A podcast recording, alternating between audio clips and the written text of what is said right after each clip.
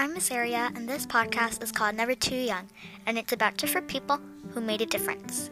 And today's person is brave sister Buffalo Calf Road Woman. She was born circa eighteen fifties to eighteen seventy-nine. This real female, this real-life female fighter was a member of the Cheyenne, a Native American tribe. When the pioneers marched onto Cheyenne territory around eighteen seventy-six, Buffalo Calf Road Woman joined the right to protect their land.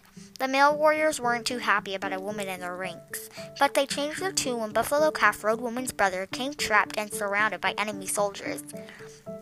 Without hesitation, Buffalo Calf Road Woman charged in and pulled her brother onto her horse and rode to safety. Because of her bravery, Cheyenne warriors named the battle after her, calling it the battle where the girls saved her brother. Bye-bye! Thanks for listening!